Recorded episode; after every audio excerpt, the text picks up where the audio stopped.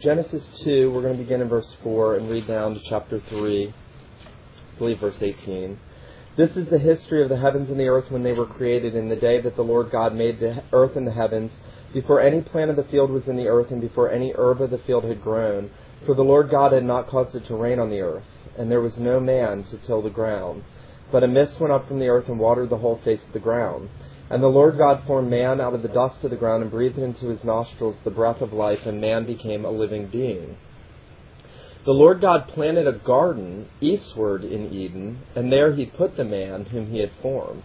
And out of the ground the Lord God made every tree grow that is pleasant to the sight and good for food. The tree of life was also in the midst of the garden, and the tree of the knowledge of good and evil. Now a river went out of Eden to water the garden and from there it parted and became four river riverheads. The name of the first is Pishon. It is the one which skirts the whole land of Havilah, where there is gold. And the gold of that land is good. Bdellium and onyx stone are there. The name of the second river is Gihon. It is the one which goes around the whole land of Cush. And the name of the third river is Hiddekel. It's the one that goes toward the east of Assyria. The fourth river is the Euphrates. Then the Lord God took the man and put him in the Garden of Eden to tend and keep it. And the Lord God commanded the man, saying, Of every tree of the garden you may freely eat, but of the tree of the knowledge of good and evil you shall not eat, for in the day that you eat of it, surely you shall surely die. In Hebrew, it's literally, In dying you will die. In dying you will die. And the Lord God said, It is not good that man should be alone. I will make him a helper comparable to him. Out of the ground the Lord God formed every beast of the field and every bird of the air and brought them to Adam to see what he would call them. And whatever Adam called each living creature, that was its name. So Adam gave names to all cattle, to the birds of the air, to the beasts of the field. But for Adam there was not found a helper comparable to him. And the Lord God caused a deep sleep to fall on Adam, and he slept, and he took one of his ribs and closed up the flesh in its place. Then the rib which the Lord God had taken from man he made into a woman and he brought her to the man, and Adam said, This is now bone of my bones and flesh of my flesh. She shall be called woman, literally Ishi, because she was taken out of man, Ish in Hebrew. Then a man shall leave his father and mother and be joined to his wife, and they shall become one flesh. And they were both naked, the man and his wife, and were not ashamed. Now the serpent was more cunning than any beast of the field which the Lord God had made. And he said to the woman, Has God, has God indeed said, You shall not eat of every tree of the garden? And the woman said to the serpent, We may eat the fruit of the trees of the garden, but of the fruit of the tree which is in the midst of the garden, God has said, You shall not eat it, nor shall you touch it, lest you die. Then the serpent said to the woman, You will not surely die, for God knows that in the day you eat of it, your eyes will be opened and you will be like God, knowing good and evil. So when the woman saw that the tree was good for food, that it was pleasant to the eyes, and a tree desirable to make one wise, she took of its fruit and ate. She also gave to her husband with her, and he ate. Then the eyes of both of them were opened, and they knew they were naked, and they sewed fig leaves together and made themselves coverings. And they heard the sound of the Lord God walking in the garden in the cool of the day, and Adam and his wife hid themselves from the presence of the Lord God among the trees of the garden. Then the Lord God called to Adam and said, Where are you? So he said, I heard your voice in the garden, and I was afraid because I was naked, and I hid myself. And he said, Who told you that you were naked? Have you eaten of the tree of which I commanded you that you should not eat? Then the man said, The woman whom, whom you gave to be with me, she gave me of the tree, and I ate. And the Lord God said to the woman, What is this you have done? The woman said, The serpent deceived me, and I ate.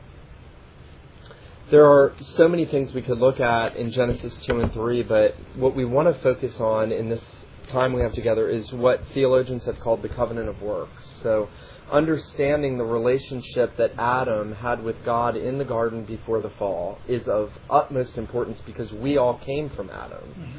And so, understanding all of God's dealings with our first father is probably the single most important thing you could ever get.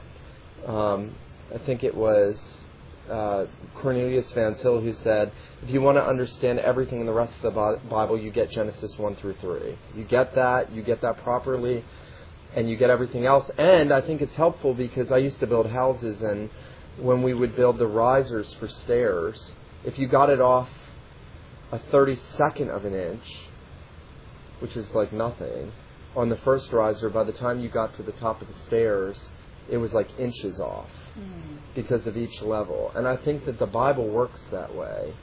That if you get it wrong at the beginning, you get it wrong throughout. Um, now, it's common in especially Reformed tradition. I want to read to you from the Westminster Confession, just so you guys know where this is really articulated. Um, what theologians call the covenant of works. Nowhere, we just read Genesis uh, 2 and 3 essentially, nowhere in those chapters is the word covenant ever used. In Hebrew, the word covenant is berith. In the Greek, covenant is diatheke. So when you read about the new covenant in Hebrews, that is uh, the kaine diatheke. Diatheke is, is the Greek version of berith. Berith is used for the first time with Noah. It's the first time in the canon that the word berith, berith is used. It's with Noah. But theologians are going to say God was dealing covenantally before Noah with Adam. We saw Genesis 3:15 we looked at before, but even before that in the garden in a state of innocency, God was dealing covenantally with his creature because God is a God of covenant. Now, um, the Westminster Confession, I'm just going to read a couple a couple uh, statements on chapter 7, God's covenant with man. I want to read these first couple sections and then we'll get back into the text a little bit. Um, they say the distance between God and the creature is so great that although reasonable creatures owe obedience unto him as their creator, yet they could never have any fruition of him as their blessedness and reward but by some voluntary condescension on God's part. Now that's a lot of language that sounds very legal. What they're going to say basically is you as a creature owe God obedience because he's God and you're the creature. But you would have no idea of anything of any reward or of God being your highest joy or of eternal life if God did not voluntarily condescend to offer that because God doesn't owe us anything. And they're actually going to say, they're going to say, they could never, the creature could never have any fruition of him as their blessedness and reward, but by some voluntary condescension on God's part, which he is pleased to express by way of covenant. So everywhere in the Bible, whenever God says, I'm going to do this for you, I promise you, I'll do this, I'll do this, it's always by way of covenant. And so listen to where the Puritans go after that statement. They say the first covenant made with man was a covenant of works wherein life was promised to Adam. Now, this is where I want you guys to really listen carefully. Life was promised to Adam, and in him to his posterity, to his offspring. That's us. Mm-hmm. This involves you. There was a promise that the Puritans are going to say that they believe the Bible taught that life was promised to Adam, and then to all of his offspring. That's us. Upon condition of perfect and personal obedience. So God promises life to Adam and everybody he represents that's, that are going to come from him and Eve, mm-hmm. and including Eve because she came from him, didn't she? She came from his ribs, so he is her federal representative. And so he is representative of all mankind, and God enters into this dealing according to the Puritans, and I'm going to tell you in church history other people. But the condition of that life, how is Adam going to have that life confirmed so that he can never lose it? He's going to have what we call eternal life because he lost it. So we know he didn't have eternal life mm-hmm. because we know he fell and he lost life. How would Adam have had that eternal life upon condition of perfect and personal obedience? Now the divines are going to get that from Romans 5. They're going to go to Romans 5, the Adam Christ parallel, by one man's disobedience, by the second man's obedience. That that's they're the two federal heads, Adam and Jesus. By Adam's disobedience, Paul says many were made sinners and death spread to all. By one man's obedience, the many are justified. So they're going to go to Romans 5. That's going to become everything in this discussion. They are going to read Romans 5 back onto Genesis. I think that's appropriate when the apostles do that. When an apostle does that, we can do that. So, now notice that that's all they're going to say. That's all they're going to say about the covenant of works in chapter 7 of the confession. Mm-hmm. In the catechisms, they're going to say more. and in their own writings they're going to say more. Now the question is, were they right? If nowhere in the text does it say anything about covenant, berith, and nowhere in the text on the surface does it seem to say Adam had a promise of life, only a threat of death. Mm-hmm. That's very clear. In the day that you eat of the tree of the knowledge of good and evil, in that day, in dying, you will die. Were they right? Well, there's lots of debate in church history about what is called the covenant of works. The, the Puritans will also call it the covenant of life. And I think what they're doing in the standards when they call it the covenant of works in the confession and then in the catechism call it the covenant of life, the covenant of works is denoting the demand for perfect obedience, works, okay. that the condition, covenant of life is denoting the promise. They're speaking of the same thing. Covenant of works, what God is requiring for the blessing. Covenant of life, what the blessing is itself. As you read the Puritans, as you read Jonathan Edwards, who is not technically considered a Puritan, as you read other theologians in church history, including Augustine, you're going to find you're going to find very clear statements of a first covenant in the garden with Adam before the fall. So there's a lot of support in church history, not just with the Puritans, but even with Augustine, early church. I printed off a quote by Augustine. I, will go get it in a second if you guys want to read it, or I can give it to you later. But very clearly speaks about the covenant God had with man in the garden before the fall. So, where do they get this idea? Well, two things I want to say before we look at the text. The first is probably the best treatment, and I'm going to give you a couple of book recommendations tonight best treatment of whether we should call it a covenant that I have read is uh, A. A. Hodge's Outlines of Theology, chapter 17 on the covenant of works. I'll be glad to make you guys copies if you want it. He goes through all the objections. He basically goes through and says, What is a covenant? Here's the different parts of a covenant. Can we say that about what God's doing with Adam in the garden? I think it's very convincing. So I'll leave you with that. You can look that over. I think that's the most helpful treatment of what a covenant what a covenant is and then whether there's a covenant of works. Um, before I look at the text, turn over to, to Hosea, the book of Hosea. Chapter 6, verse 7.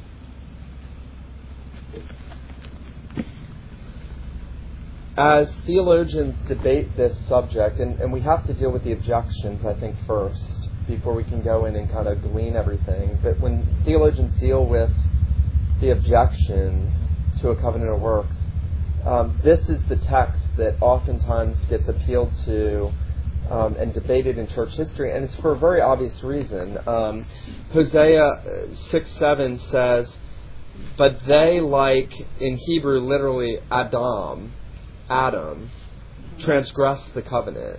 Now, your Bibles may say they, like men. The word in Hebrew is Adam. There are three possibilities. It's speaking of Adam, and it is an absolute proof text of a pre fall covenant. It is speaking of a town called Adam, which was a Hebrew town, that there's no biblical substantiation for why we would say that particular place broke a covenant. Or it's speaking of men generally because Adam can also mean men, which is why English Bibles say, so they like men broke the covenant. I think the strongest support is that it is Adam, that it is referring back to Adam. A couple reasons for that. One is Job, in Job, I think 31, 33, or 33, 31, I think it's 31, 33, speaks of his hiding his sin like Adam did.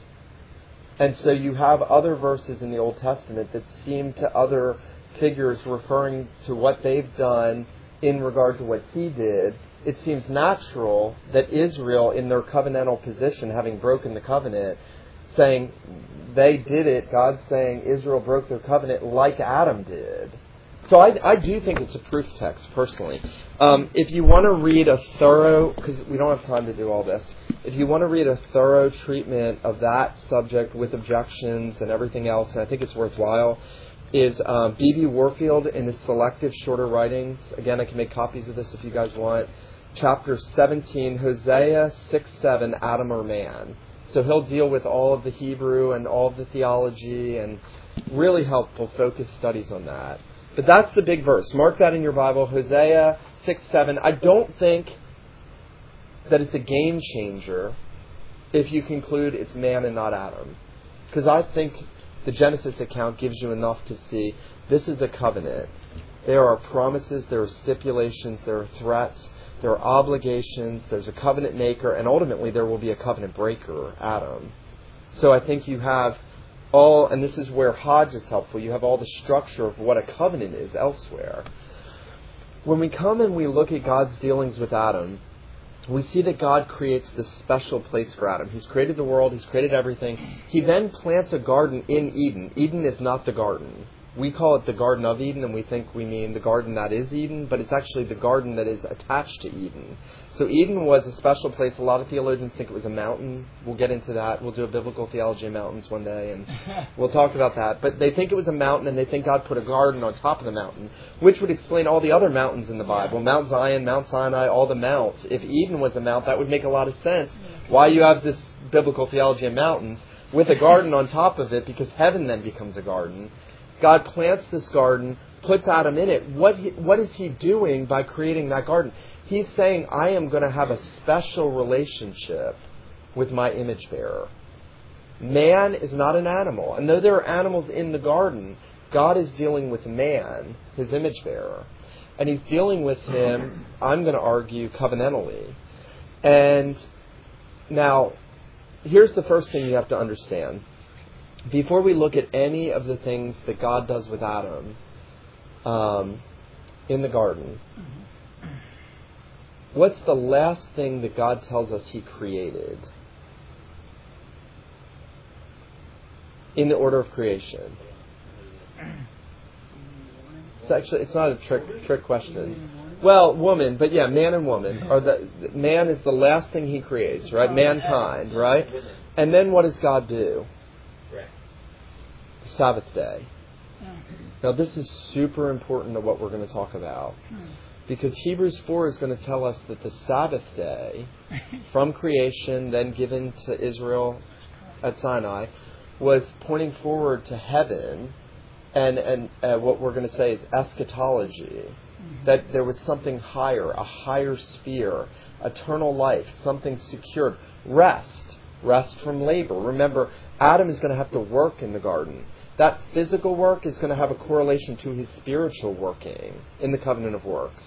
There is a rest set out in front of Adam. Yeah, it's one day in seven in the here and now, but the writer of Hebrews clearly tells us in Hebrews 4 mm-hmm. that there remains a Sabbath for the people of God, an eternal rest, a higher sphere. So Adam had set before him something higher.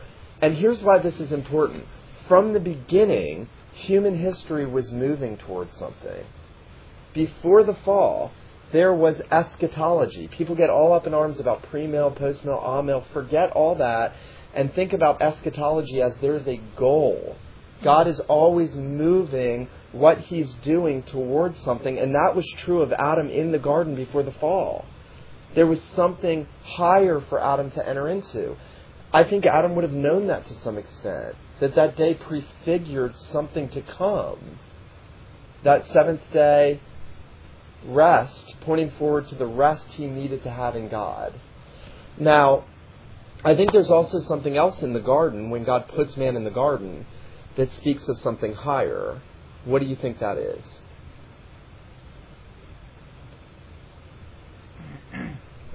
What does God put in front of Adam in the garden? The, uh, the trees. Two trees. All the trees, yeah. but two in specific, right? The tree of the knowledge of good and evil and the tree of life. life yeah. Now we know when Adam sins, God boots him out of the garden with Eve yeah. after he gives him the promise of redemption yeah. in Genesis 3:15. Gotcha. Kicks him out of the garden, puts the flaming swords to do what? With the cherubim, with the flaming swords, mm-hmm. showing the justice of God, keeping Adam from what? The tree of life. The tree of life is just like the Sabbath day. It was sacramental. It was pointing beyond itself. It wasn't a magic tree. They were just like any other trees. Like if we went up, if we went up to uh, Asheville, North Carolina, and we went to an apple farm, that's the only ones I know about. Maybe Georgia has some. And we saw all those apple trees. They were not apple trees, but they would have looked like apple trees probably. They were not magic trees. The tree of the knowledge of good and evil was just a tree. Mm-hmm It may have had a specific kind of fruit, but it was just like any other tree. The tree of life was just like any other tree. They were not, just because painters paint them with these mystical hazes over them, doesn't mean they were magic trees. They had no power to convey anything. They were just like the Lord's Supper and baptism. They were sacraments. They pointed beyond themselves to something else. The tree of the knowledge of good and evil pointed to the knowledge of good and evil, Mhm. experientially. We'll come to that. The tree of life pointed to life, eternal life, just like the Sabbath pointed to eternal life. So Adam had these things in front of him to show that his dealings with God, there was, there was a goal. Now, this gets into what theologians talk about the probationary period.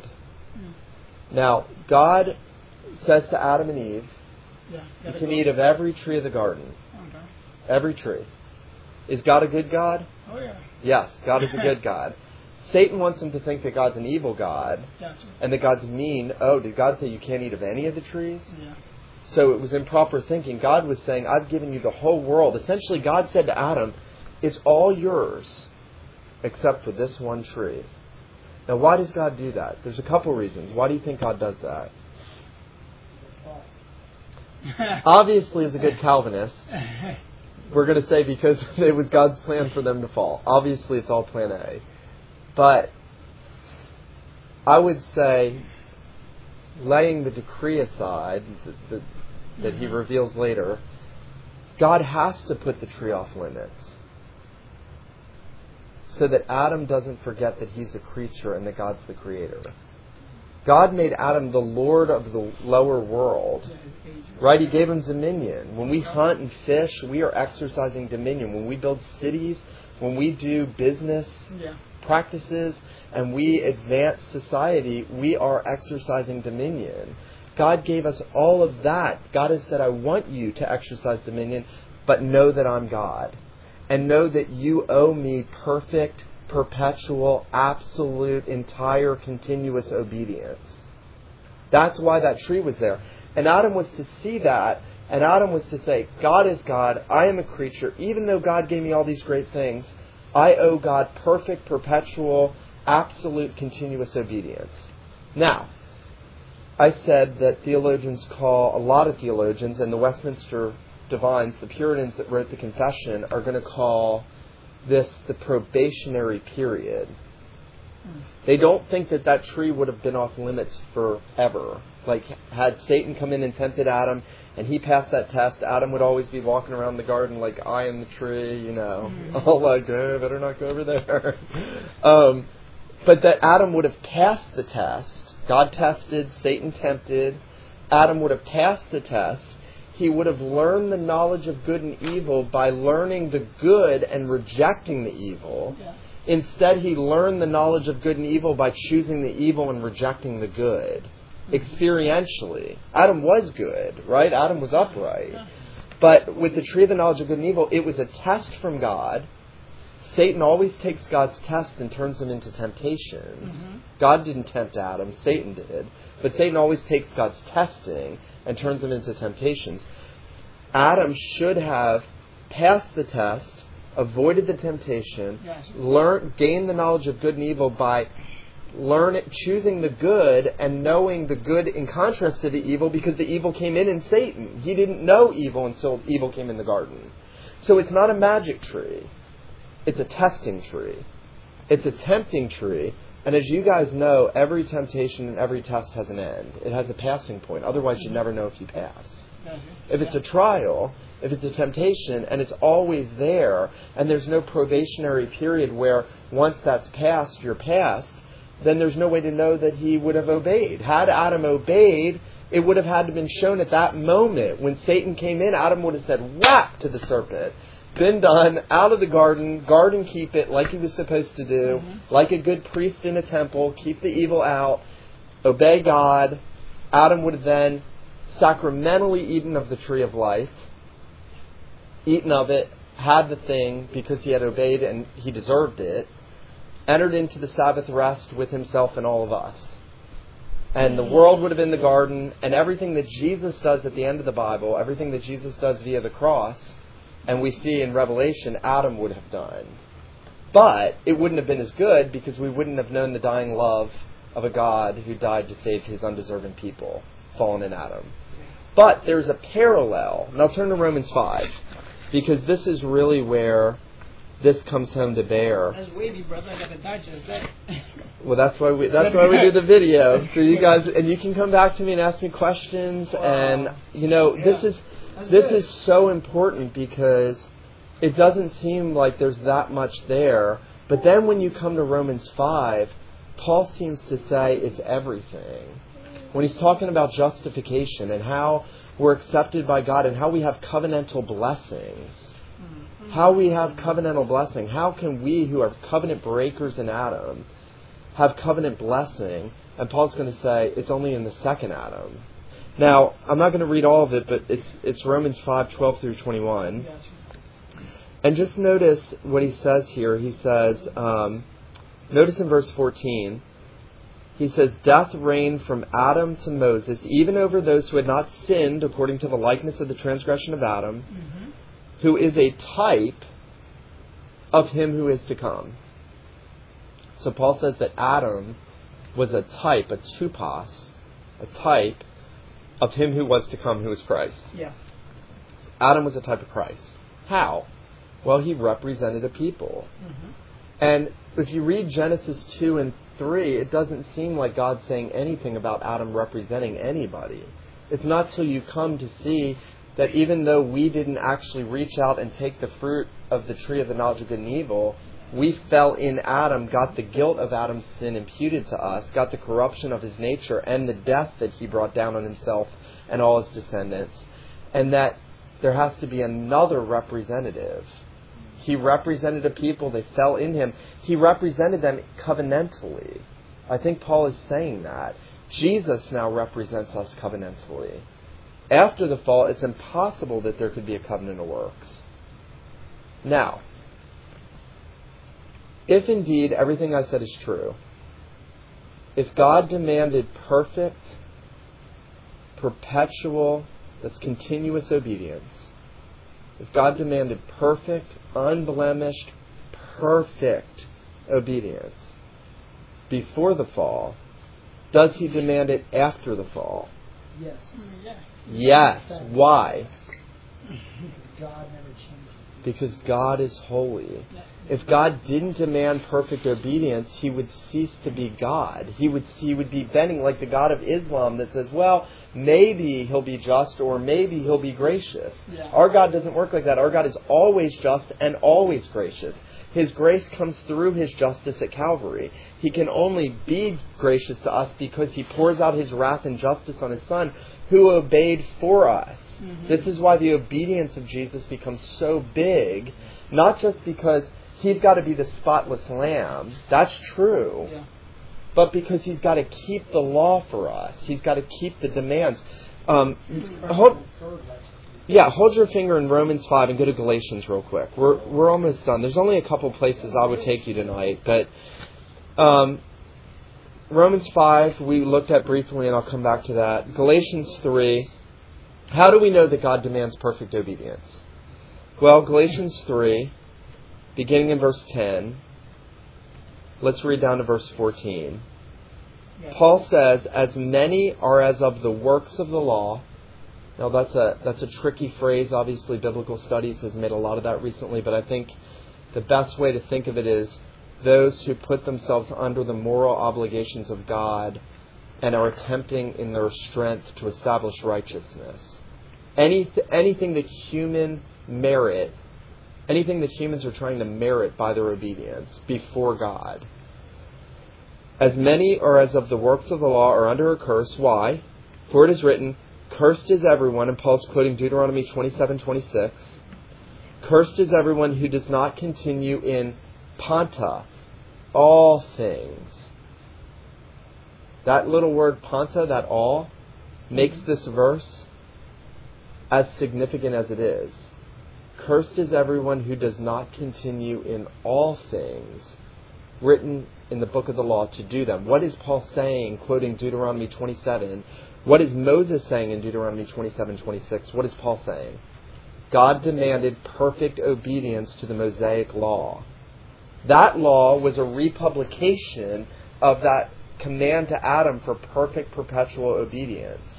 Yes, it was more multi-varied with all of its different ceremonies and rituals, and uh, this is a big subject, but in Reformed theology, we do believe the Ten Commandments didn't begin at Sinai, but back in the garden. They were written on Adam's heart. So, had Adam cut down the tree of the knowledge of good and evil, made a bat, and killed Eve with it, would that have been sin? Yeah. Yes.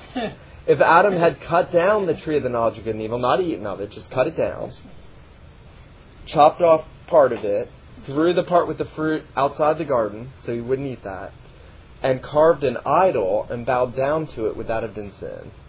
Yes. All of all of God's law was bound up in that one commandment to see if Adam was going to obey God in entirety. Every other moral command, it was still it was if there were other women, it would have been wrong for Adam to have commit adultery with Eve. But God took those those that moral obligation of his creature that, that we see in the Ten Commandments, and he packaged it in the tree of the knowledge of good and evil in that one command. Puritans will have whole books on this, treaties. Thomas Vincent. Usually he decides to do anything. Well, Could have been another woman or the tree. The tree, was the object of whether he was going to obey God in entirety. Yeah. When God gives the Ten Commandments on Sinai, He's calling for perfect obedience. He never, that never goes away. That see, that's this is the big thing. If you lose that, you lose the gospel. Hmm. Because then somehow God lowers his standard so it's attainable, which is what the Pharisees wanted, an attainable general obedience. That's what all world religions want is 51%. God said it's 100%, so Jesus is born under the law. Mm-hmm. James said if you offend at one point, it's Yeah. all. Right, right. And so this is where the covenant of works comes to bear on our understanding of the gospel, because Jesus, the second Adam, is going to be, Paul's going to say in Galatians 4 4, he was born under the law. Yeah. He was born as an Israelite under the Mosaic system. Mm-hmm. In order, and then notice what Paul says in Galatians 3. What happened in verse 13?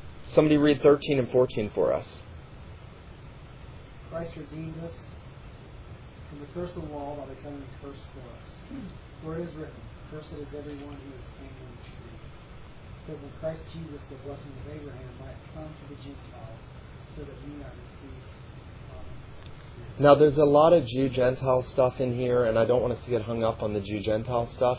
But what we want to see is that Jesus was born as an Israelite under the law and became a curse, taking the curse of the law for the violations of Israel and the nations that didn't obey God, became a curse for us, Mm-hmm. so that we might get blessing. Now, in, in 4, turn over to Galatians 4, 3 and 4.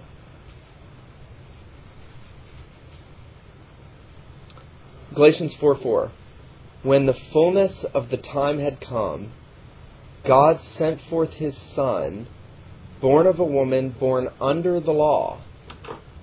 Hmm. Now, that means he was born under the obligations of the law, wasn't he?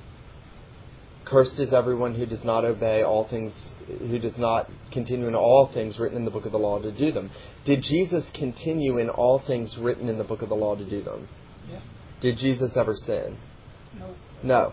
Jesus continued in everything perfect. Even when the leper came to him and he healed him and he said, Go show yourself to the priest as a testimony to Moses, I think he's even there saying, That was what Moses prescribed and I have to fulfill the law. I'm not here, in a sense, to be over it, I'm here under it, even though he is the God that gave it. And when he says to John the Baptist at the baptism, it's fitting for us to fulfill all righteousness, and he undergoes circumcision as a baby. He is undergoing those things. He is a law keeper. He is the law keeper. Now, what do you get if you could have kept the law? What would you have gotten? Yeah. How do we know that? How do we know you would have gotten righteousness if you could have kept the law perfectly? Because Paul says that the law that should have given life Yeah. I found to give death in Romans. The law that should have given life, and I think there he's referring to the covenant of works. Hmm. The law that should have given life, I found to give death. Which is a good thing. Because we come from God. Right. Yeah. Right. Yeah, the law is not evil, we're evil. Hmm. The law is only a letter that kills and a ministry of death on the unregenerate heart because of our sin, Hmm. because we can't keep it. God never intended for us to try to keep it after the fall. He intended for Adam to keep it. After the fall, we're in the covenant of grace. He intends for us to do what? Believe on his son. Mhm. To repent of our sins and trust in the Son of God, who is our salvation, not to do anything for salvation, not to work for it, but to believe what God has said He has done in His Son. Now, for Jesus, though, and this is the big question, this is like the million dollar question in covenant theology. There's a lot of division and debate. I want to recommend a book to you guys. This is the third one tonight. God and Adam. This is the best historical study on the covenant of works in really throughout church history. Mm. Really looking at all the vari and there's a lot of variation on covenant theology and the covenant of works. One big question is was the covenant of grace a covenant of works for Jesus? I say yes. I say that Jesus being born under the law as an Israelite, he was born under the dem- under the, the legal demands of the covenant of works.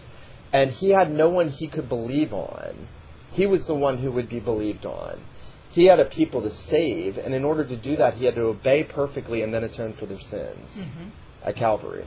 So we had that two parts. What the the uh, Reformed are going to call the active obedience, keeping the law, the passive obedience, laying down his life willingly. That those form the righteous record that we get imputed to us by faith. That Jesus is everything to us in his perfect life and his atoning death, not just in his atoning death. So here's how I like to say it to guys Jesus didn't start representing you at Calvary. That's what I like to say to our people at New Covenant. I, I love to say, if I could get you to think about Jesus Christ in one way, it is that He has always been your representative from eternity. We were chosen in Him, Paul Yeah. says, Yeah. before the foundations of the world, Ephesians 1 4. And that when He was born of Mary, He was representing you. And when he lived a perfect life, he was representing his people. And when he died in their place, he was representing them. And when he rose again, he was representing us. And when he went to heaven, you are seated with him now in heaven. He is representing us. He is always our representative. Mhm. And that makes his sinless life a life of sinless representation as the second Adam. So what does Jesus do? He undoes everything that Adam did. Remember, Adam brought sickness, death, misery, everything in the world. Yeah. When Jesus is healing people, the man with the withered hand, giving the blind their sight back, giving the lame their mm-hmm. legs, raising the dead, what's he doing? He's undoing what Adam did as the second Adam. And then in obeying God's commandments perfectly and atoning for our sins on the cross, he is undoing everything. He is doing everything Adam failed to do. He did. He undid everything Adam brought into the world, and he did everything Adam failed to do. Those are the two things Jesus does as the second Adam. Now, very briefly, turn to 1 Corinthians 15, and then we'll wrap this up and I'll take questions. Because 22. uh, 15, 1 Corinthians 15, is it 22? Yeah, Oh, okay. I think you're right. 15, yeah. Yeah, Naz got, got it. Actually, beginning in verse 20, Gotcha. why don't you read 20 through 22? All right. First Corinthians 15, 20 through 22. Yes. Alright.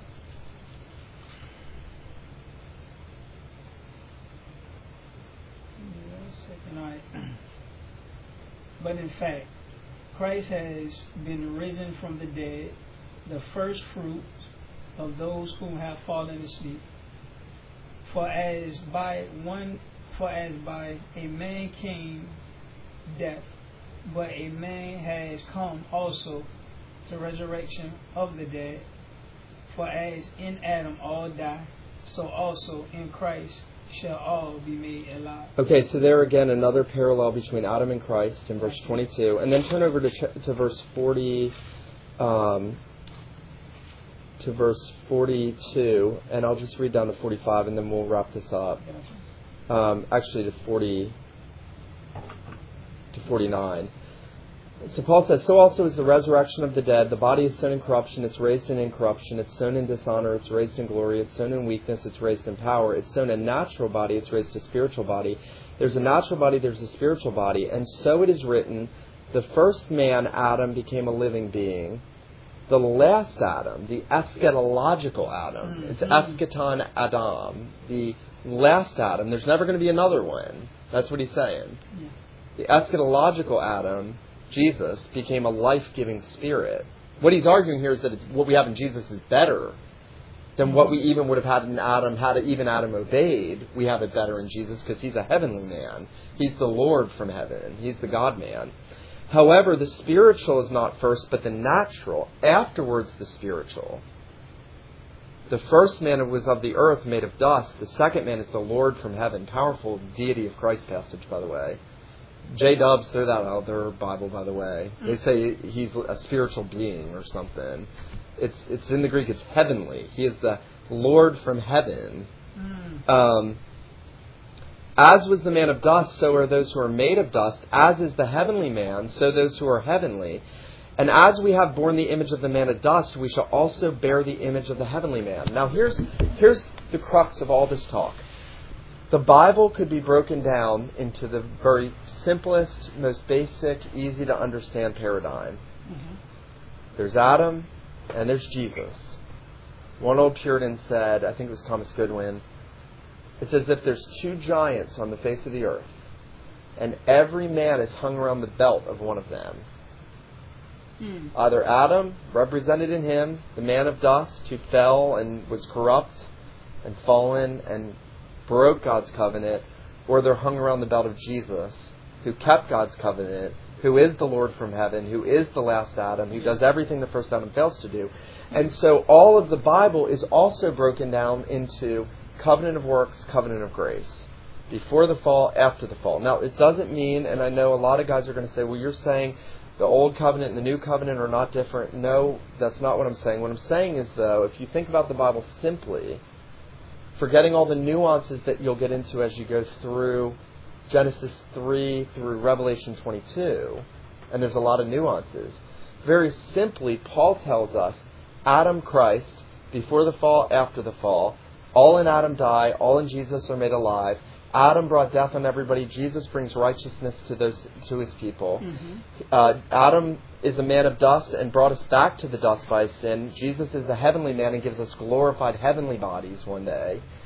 And that the Bible could be broken down into covenant of works, and then the fall, and then the covenant of grace, because nobody is saved except for Jesus.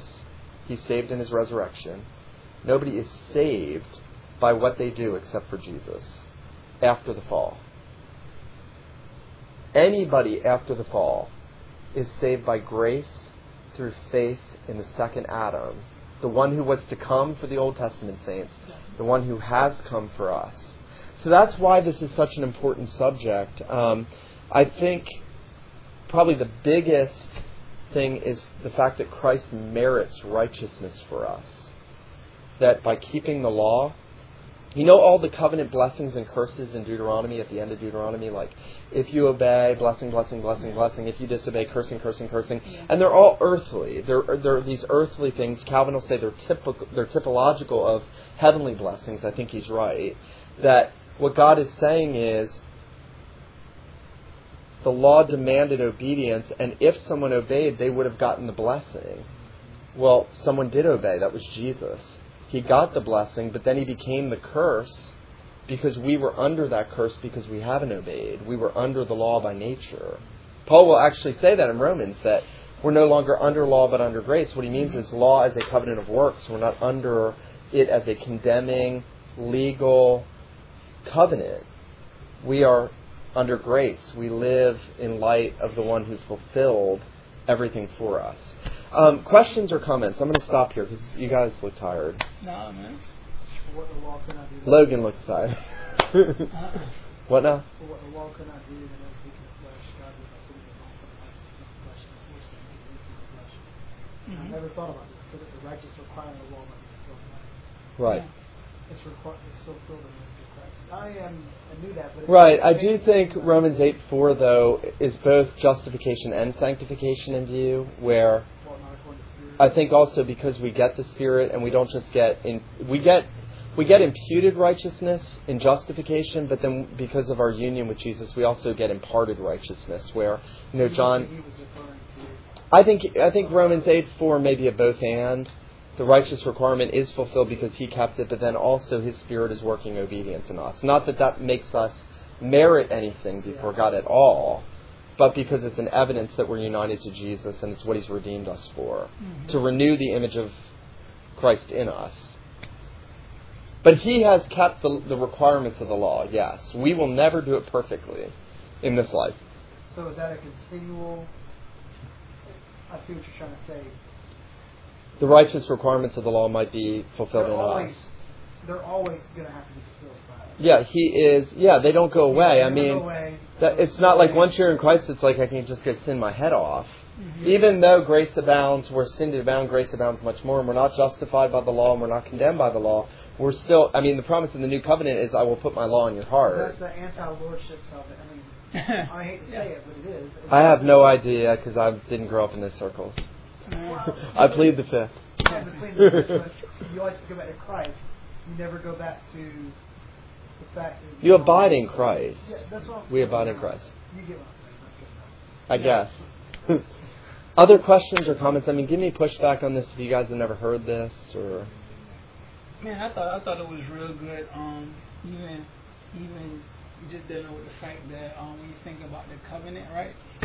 Um, just making the um, statement saying if he would obey perfectly within the garden, the uh, the benefits that came along. He would have been confirmed. He would have had a secure the, life. The point of test and passing the test, um, you know, you know, it's good, you know, um, and I, you know, I try to be careful to don't speak when scripture is silent.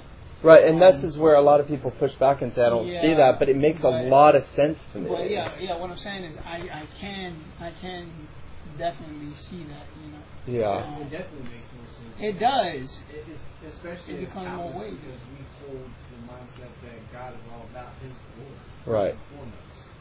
So if He's all about His glory, how much glory does He really get from Adam obeying fully in, you know, the decision to choose life, Mhm. not to choose. And I will even think about the fact that, like, even because it really just boiled down because God gave a, a command, obey.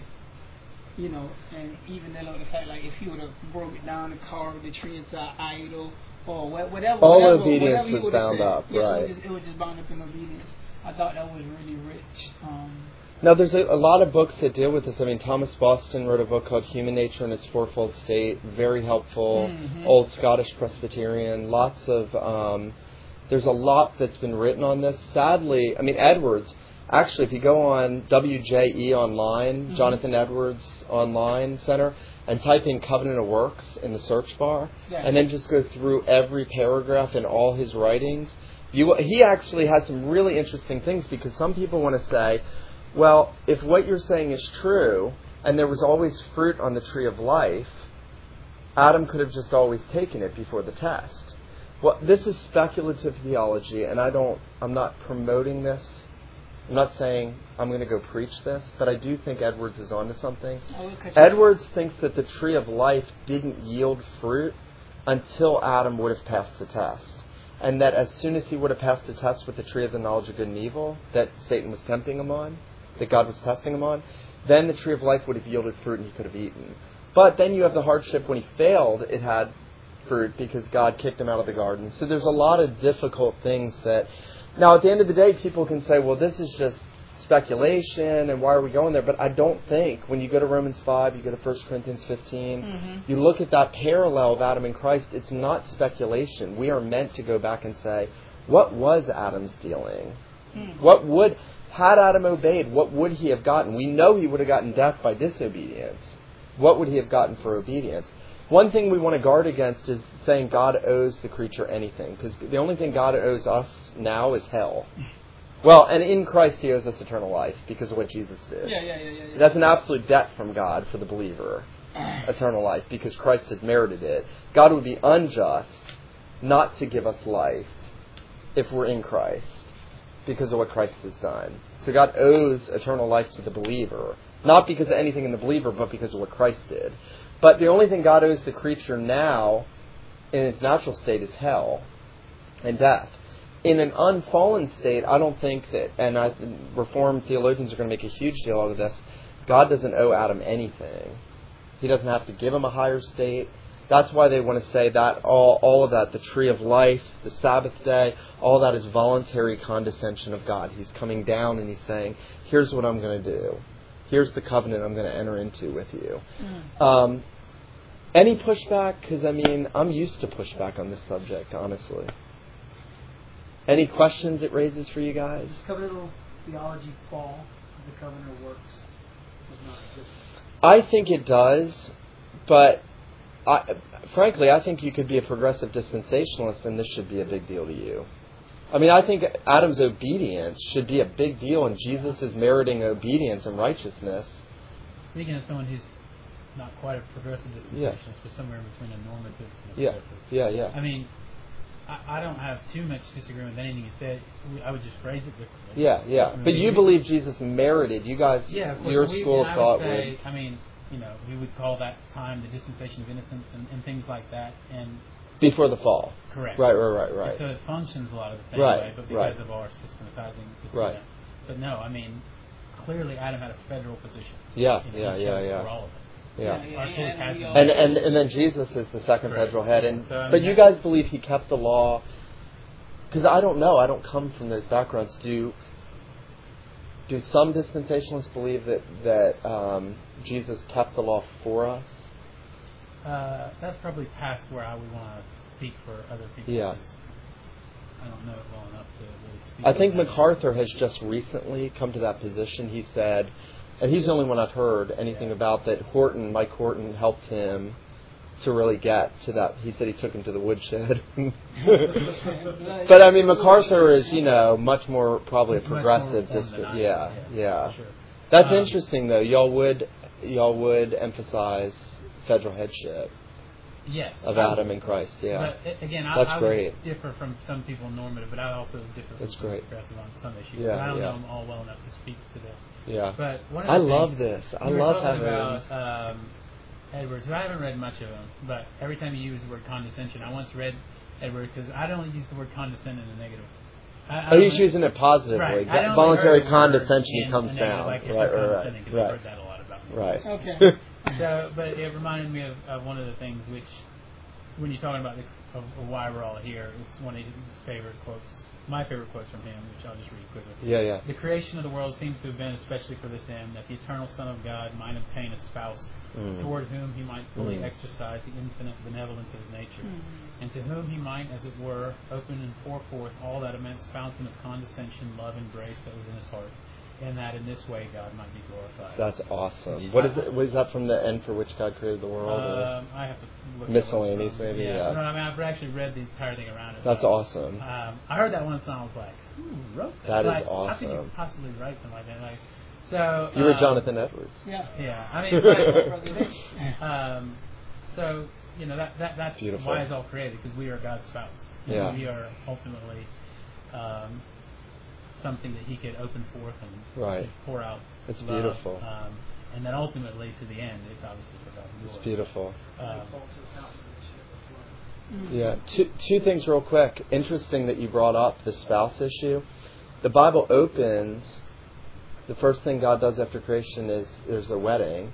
First thing that Jesus does at the beginning of his ministry, his first miracle is at a wedding, and the Bible ends with a wedding, the, the bride, in the garden, and it's bookends. Also interesting about the trees in biblical theology.